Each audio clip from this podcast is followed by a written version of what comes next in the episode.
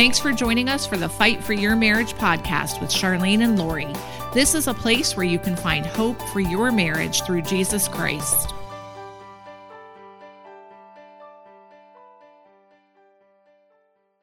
Hey, we're so excited that you're joining us for another episode of the Fight for Your Marriage podcast. And today we're going to take a couple of questions that people um, sometimes ask us. We have a Q&A resource on our website, and I hope that you have gone to our website at rejoiceministries.org and you've looked at it. Um, if you go to resources, right under that tab, you can find it. And we have a lot of the most common questions that people ask us written out there with answers um, about topics like cheating or forgiveness or intimacy, prayer, your prodigal, standing, a, a variety of topics. But today we're going to just go through a couple of questions um, that may not be there and just talk through some of the things that we see people asking us. So I hope that this is a help to you. We love to hear your questions and we love to answer them on our podcast. Yes. So while we wish we could literally sit with each one of you and have a cup of coffee, I would have a Coke Zero because I don't like coffee, but. I would have two glasses of water. yes. So we would sit with you while you have coffee, but answer these. Um, but this is our way of being able to connect with you. And we understand that the journey of marriage, the journey of standing for a marriage that may be broken, the journey of being married it's it's all a process and a learning process. And it's something that you will always be a student of learning. You never in marriage or in standing get to the point where you say i know it all. I don't need to ever gain any more knowledge. I don't need to seek the lord anymore on this and so you know be a person who's constantly learning from other people and learning you know, what God says about things. And hopefully, this will help you do that today. I would really recommend um, start a plan of reading the Bible, and you can take it slowly, but think of what you can accomplish in six months, one year, or two years. Let's talk about that for a minute because the purpose of reading the Bible, you know, some people can think, oh, I did my devotion time, check. Okay, now I'm going to sit here and wait for God to answer my prayers and to do things my way. And I did this spiritual obedience and I should see instant results.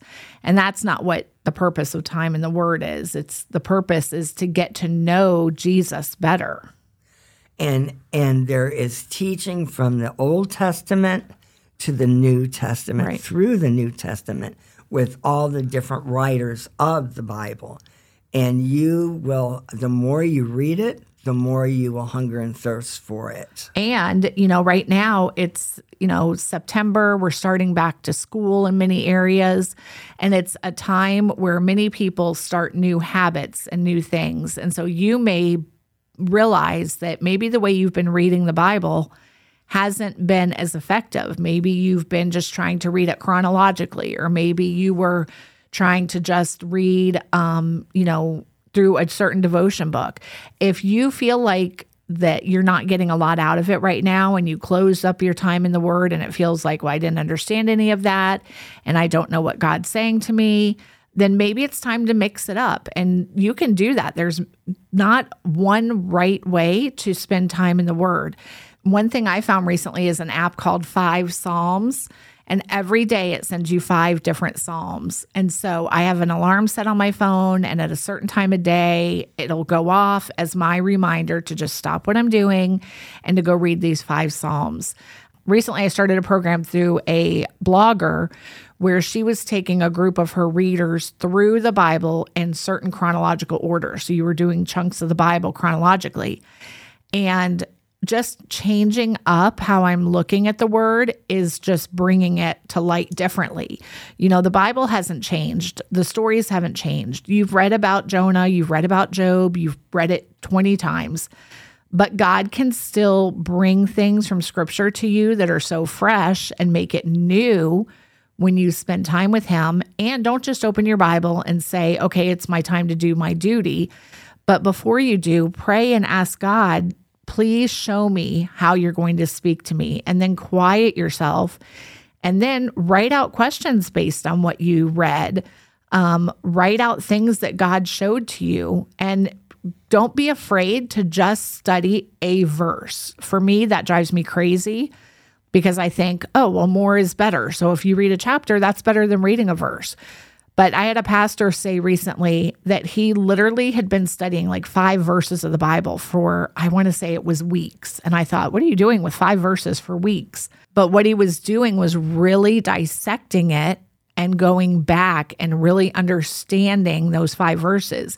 And so I think that more is maybe not always better. It's better for us to slow down and ask God to speak to us through his word and ask him to give you a fresh revelation from his word, that it looks new and fresh to you when you spend your time with him.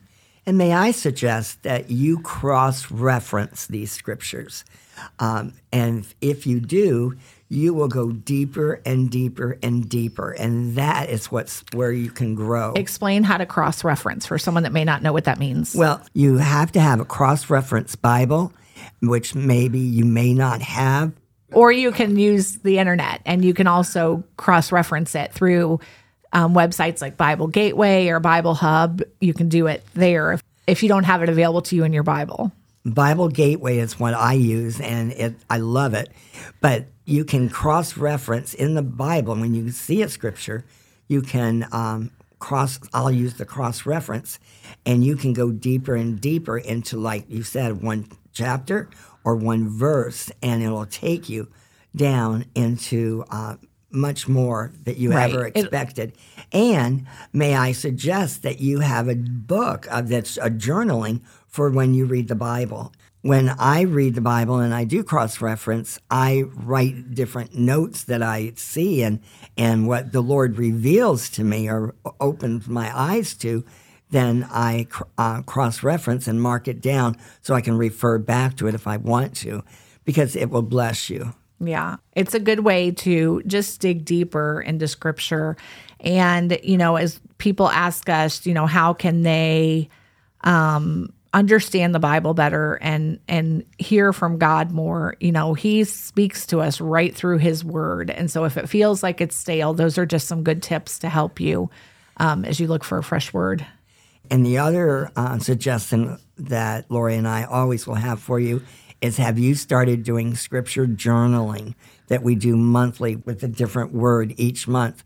That really magnifies different topics all right. So that's one way to have a fresh time with the Lord and to um, feel like you're spending time and growing, not just checking off that to do of reading the Bible.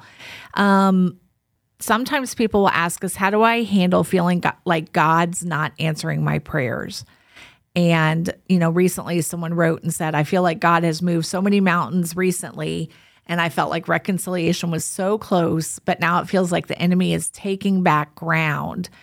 And I feel like this would be an Abraham story that God was going to provide a way out at the last minute. So I'm feeling discouraged. And what would you say to somebody who's feeling like God's not answering their prayers? He's always right there with you, and you may not see um, always the, him immediately answering your prayers.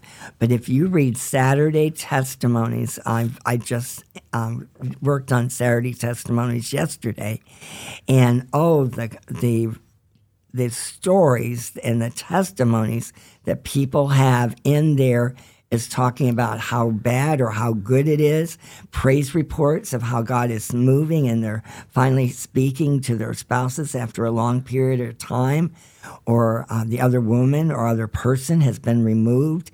So I would read Saturday testimonies for encouragement, but you need to know that God speaks in so many different ways and he is always moving in your life. And Saturday Testimonies shows a very good example from other people to give you hope and encouragement for what God wants to do for you also. Open your eyes, which is what I said in the Saturday Testimonies. Are you opening your eyes to everything? Don't don't be negative. Say, Lord, show me, reveal to me, and tell me what I need to do. And I think it's realizing that God's timing is not our timing. We talk about that a lot. Um, we have an agenda and we want things done in our time and in our way. And so when you're going through a season of waiting on God, it is waiting on God. It's not manipulating his will, it's not manipulating the timetable, it's waiting on God. And um you know, in Psalms you can read about David how he asked God for help and for wisdom and and for direction. And Psalm 27, um, starting in verse 7, it says, Hear, O Lord, when I cry aloud. Be gracious to me and answer me. You have said, Seek my face. My heart says to you, Your face, Lord, do I seek. Hide not your face from me. Turn not your servant away in anger. O you who have been my help, cast me not off. Forsake me not, O God of my salvation. For my father, my mother have forsaken me, but the Lord will take me in. Teach me your way, O Lord, and lead me in a level path because of my enemies. Give me not up to the will of my adversaries, for false witnesses have risen against me, and they breathe out violence. I believe that I shall look upon the goodness of the Lord in the land of the living. Wait for the Lord, be strong, and let your heart take courage, and wait for the Lord. And that psalm in the beginning, and starting with verse seven, David is sounding desperate. Hear my cry, O Lord. Like, why have you turned your face from me? And by the end of it, he's preaching to himself and saying, Wait for the Lord, be strong, and wait for the Lord. And that's the hardest thing that I think we do as believers is waiting on God's timing. Lori, I totally agree. Waiting is, I think, our pro, our our men and women's hardest thing to do is looking at the calendar and seeing the months and the years.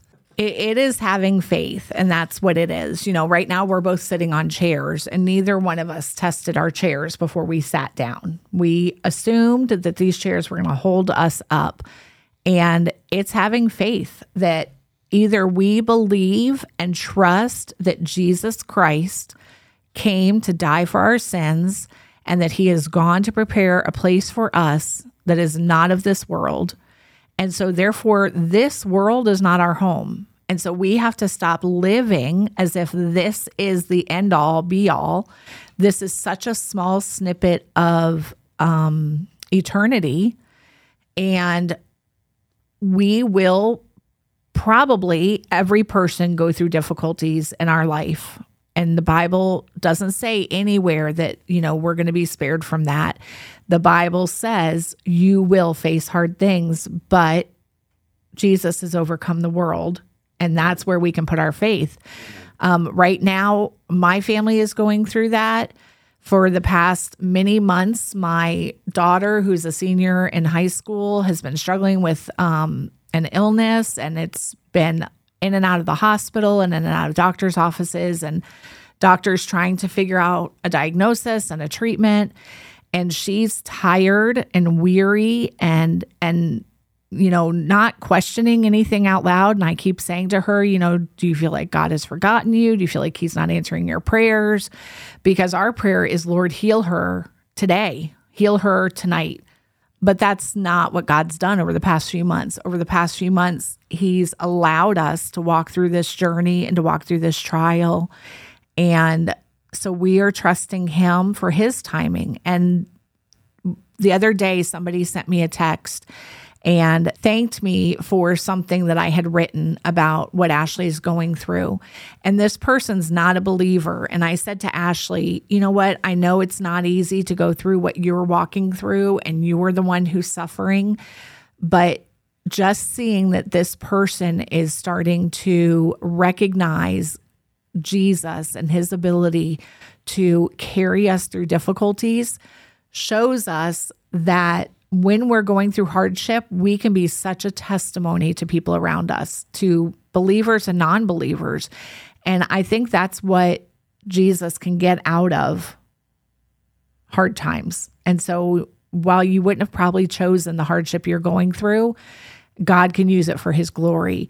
And are you willing to let him do that? Are you willing to be the vessel for him? I mean, when Bob was gone and was planning a wedding, I had to stand firm on what the Lord told me to do and believe that nothing was too hard for God to do and that God could bring Bob back home at his perfect timing. Right. And we know that that the Lord is able to heal and restore and to turn the heart of prodigals to him. And we also know that this life, we're not guaranteed to always have answers to prayer. You know, if you read through Hebrews 11, we see by faith mentioned so many times in Hebrews 11 and examples of people who didn't have what they prayed for on earth seen with their physical eyes. In Hebrews 11, verse 13, um, it says, All these people were still living by faith when they died. They did not receive the things promised. They only saw them and welcomed them from a distance, admitting that they were foreigners and strangers on earth.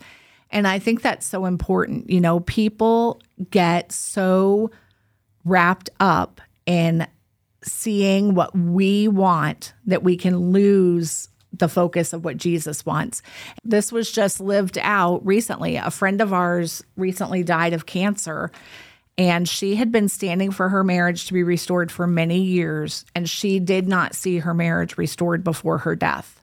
But what she did see is that until the day she died, she was a witness to her husband and to his girlfriend day after day after day, even through her cancer and her terminal diagnosis, to the point where her husband and this other woman were helping to care for her. Now, that's not the picture that she would have painted for herself. And she wanted to see her marriage restored. But what God did in the end days of her life in healing her relationship was such a witness for her husband and for that other woman. And I don't know what the future is going to hold for them if they're going to come to the Lord now and if he's going to finally repent of what he's done to his family. But I know that she left behind children and grandchildren that saw Jesus lived out. Her forgiving her husband right. and the other person throughout everything. Through it all. And nobody can tell you your marriage will definitely be restored this side of heaven. We can't say that. We don't know that. We don't know what tomorrow holds. We might not be here tomorrow, but we know that Jesus does not make any mistakes. And if we know that and believe that, then we can trust the process. And it's not easy. I'm walking through it right now. It is not easy. Listen, I've had some good conversations with the Lord and some begging conversations. And I'm sure you have as well. Like, what are you doing? Why are you doing this? What is happening? But if we're trusting Christ, then we know that He will work things out and ask Him, say, Lord, I need. I need faith. I need um, belief. It reminds me of the passage in Mark 9 where um, the Bible verse says, um, Lord, I believe. And then the next phrase is help my unbelief. I mean, talk about an oxymoron. Like he didn't even take a breath and he was like, Lord, I believe. Oops, actually, no, help me because I don't believe. And that's the way we can be like, Lord, I, I want to believe, but I need you to help my unbelief. And so if you're struggling because it feels like God's not answering your prayer, he can handle that, Lord, I believe, but help my unbelief prayer from you. Lori, while we're in um, talking about Hebrews, chapter 11, um, I opened my Bible and it says in Hebrews 12, Therefore, since we are surrounded by such a great cloud of witnesses, let us throw off everything that hinders and that sin that so easily entangles, and let us run with perseverance the race marked out for us, fixing our eyes on Jesus, the pioneer and the perfecter of faith for the joy set before him, he endured the cross, scorning its shame, sat down at the right hand of the throne of God. Consider him who endured such opposition from sinners, so that you will not grow weary and lose heart. Right. That's that's your prayer. That should be all of our prayers that we will run the race that God has. He makes no mistakes and he is in control. And you know, I hope that you get indignant and stop giving in to the lies of the enemy. In your Bible journal that m- my mom talked about, you know, when you do your devotions, go through and start studying what God says about you in the Bible, like who He says you are, like you are chosen, you are loved by Him. If you were the only person to be on this earth, God would have still sent His Son to die for you. And so don't believe the lies that start filtering in your mind when you're struggling and saying, you know, there's no hope. My husband's never going to come home. My wife is never going to change. We have seen people after people after people change. And it is shallow faith that says, there's no hope for this situation because I know the God that can move, that can part the seas. I know the God that can instruct people to turn from their sin, that can change Saul into Paul, can change people today in 2023. And let us remind you that God wants to use you each and every day, wherever you are, to people around you. You want he wants you to pray for those people that you are work with, and that wherever you go, if you see somebody and, and they attract your attention, you see a couple arguing, say a short prayer for that couple to come to know the Lord Jesus Christ. Yeah, we've talked about this before because it's like um, one time you were in the car and you said, Seems like there's so many white cars on the highway. And I was like, Well, now we're all looking for white cars. Of course, we're going to notice white cars everywhere. And as a person standing for marriage restoration, as a person that's aware of the struggles in a marriage, you're probably hypersensitive to seeing people around you that are hurting. And I'm the same way. Like, I feel like I can spot a couple that is in struggle 20 minutes before they realize they're having a struggle. And that is a gift God's given you because He's allowing you to walk through this with Him. So let Him use it for His glory. It's going to a restaurant and you see a couple with two little children and nobody's talking, I'm not going to ever know them again. But God showed me that couple, and I say, Lord, have them come to know you, get to church, and and grow in the Lord. And that's a short prayer, and I'll never see that couple again. But God used you right there. Yeah. So trust Jesus and hold on in this season, you know, and um he doesn't make mistakes. So trust trust what he's doing in your life in this process. Um, another question that people will sometimes ask is Can our marriage be restored if my spouse is still in contact with the other person? Well, I say positively yes, because Bob was planning a wedding with the other person, and literally he drove down two hours from where he worked to my office we ended up going to lunch, and later that afternoon, we got remarried. It went that fast, and there was no, I was not expecting to get married that afternoon. Restoration is a process. And on our last two podcast episodes that we did, we talked about the process of restoration and how it starts sometimes very slow. And even when your spouse is home, it still may be a process. We know people who have had a spouse move home not because they wanted marriage restoration, but because they financially needed a roof over their head or they needed, you know, a couch to sleep on because they were falling under hard times. But when the two of you are working on your marriage together, there's not room for a third person. And that is something that you will both have to work towards, and it will depend on the state that your spouse comes home in. You know, I'm thinking of Greg and Missy. We have their testimony on um, a past episode that you can go listen to. But when Greg came home, for example, he didn't come home out of love for Missy and wanting to restore their marriage. He came home because he was desperate and said, "This is this is where I need to be right now." And so in that case, you might have a spouse who may still have some contact with another person. But when you're actively working on healing your marriage, there's no room for that other person. And that's something that together you need to work to set up the boundaries. In your relationship, you guys had an agreement that if there was any contact or any sightings or any interactions, there it would be reported it would be discussed and there was for about three to six months she kept knocking on the door of right. many different ways to keep trying to see if she could entice him back down and bob every single time the our counselor said you have to tell charlyne immediately right there needs to be a level of transparency and, you know, listen, as married couples, you can figure out what your transparency looks like in your marriage. But in my opinion, it's all open on the table. There is not a secret bank account. There's not a secret credit card. There's not a secret email account. There's not a text. If my husband wants to pick up my phone, he can pick up my phone anytime and I pick up his phone and nobody asks a question. So there should be between a husband and wife that level of transparency. And that might not happen on day one that restoration happens.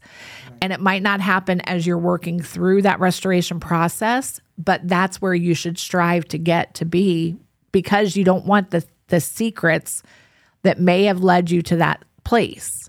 Now, another area that you could be walking through is if you're spouse has fathered or mothered a child with another person while they're away from home, obviously that other person is going to be involved in your life for the rest of your lives. And you need to come to an agreement on how that will be lived out and realize what that means. And for a season, it might mean we've seen people that handle it where um, the wife is the communicator to the other woman and the husband does less of the communication in the beginning.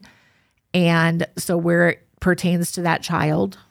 So, that is one way that it has helped. Or we've seen other people where the husband and wife will be communicating together. If they're meeting up with the other man to go pick up a child, they both go together. And there's a way for God to restore it and have you be able to parent that child and to love that child, even though they were born in out of sin. Their life is not a mistake. And so there's a way to get to a healthy pattern of relationship despite the other person being in your life. And don't forget that there are children that are born out of wedlock, and you've got grandparents that are trying to be involved with these children also. And that you have to honor all of those situations right. that are going on for the next several years forever. Right. It, it's not neat and tidy always, and sin is not neat and tidy. But again, just like we were talking about a few minutes ago, what an opportunity for you to be the hands and feet of Jesus to possibly another whole family who is not saved to say, I don't love what happened with you and my spouse, but I know that Jesus loves you and now you get to live Jesus out in front of that person. And our prayer, and hopefully your prayer is that that other person would come to know the Lord. You know, we've seen that happen before where and their whole family. Right, where there's, you know, a prodigal that goes home and then their sin is finally revealed to them. They're they understand the depravity of what they did and we see people that come to know the Lord and God can break down and heal those relationships. And so that's, you know, we say all the time pray for the other person. They're not the enemy. Yes, what they're doing is wrong, what they're doing is sinful, but pray that their eyes would be opened. And pray for their marriage. Right. Because many times there's another spouse that's been left behind, just oh, like positively. you. So you might have other contact there might be contact with another person while you're working on the marriage.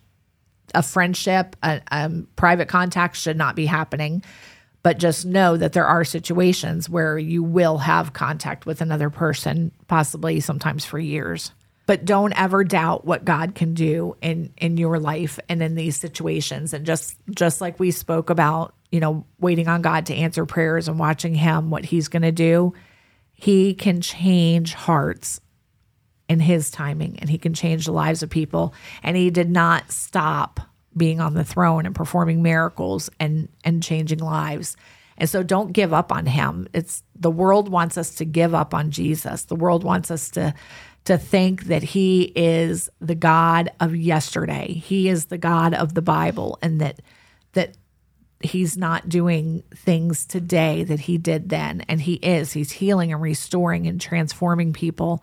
And be on the lookout for that around you. When you're looking for it, just like we were looking for all the white cars on the highway, when you start shifting your perspective from the negative to the positive, where you're looking for what Jesus is doing in your everyday life and you're looking for what he's doing in your spouse, then you'll start noticing it. It, it will be amazing. Even as as Lori says, September is starting and school is starting.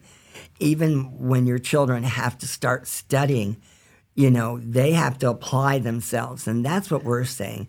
Ask God to change you this fall, and and pray for start praying now for God to move mightily in the holidays. Absolutely. Well, thanks for joining us. I hope that we answered some questions that maybe have crossed your mind. If you have others, go check out that um, Q and A section under resources on our website. And if you have a question that we can answer, um, you know, we cannot contact everybody individually as much as we try to really do that. Um, you can use the contact us on our website and submit a question, and we will do our best to get it answered for you. Have a blessed week. If we can help you in any way, we invite you to visit the website of Rejoice Marriage Ministries at www.rejoiceministries.org. Thanks for joining us today as we proclaim that God heals hurting marriages.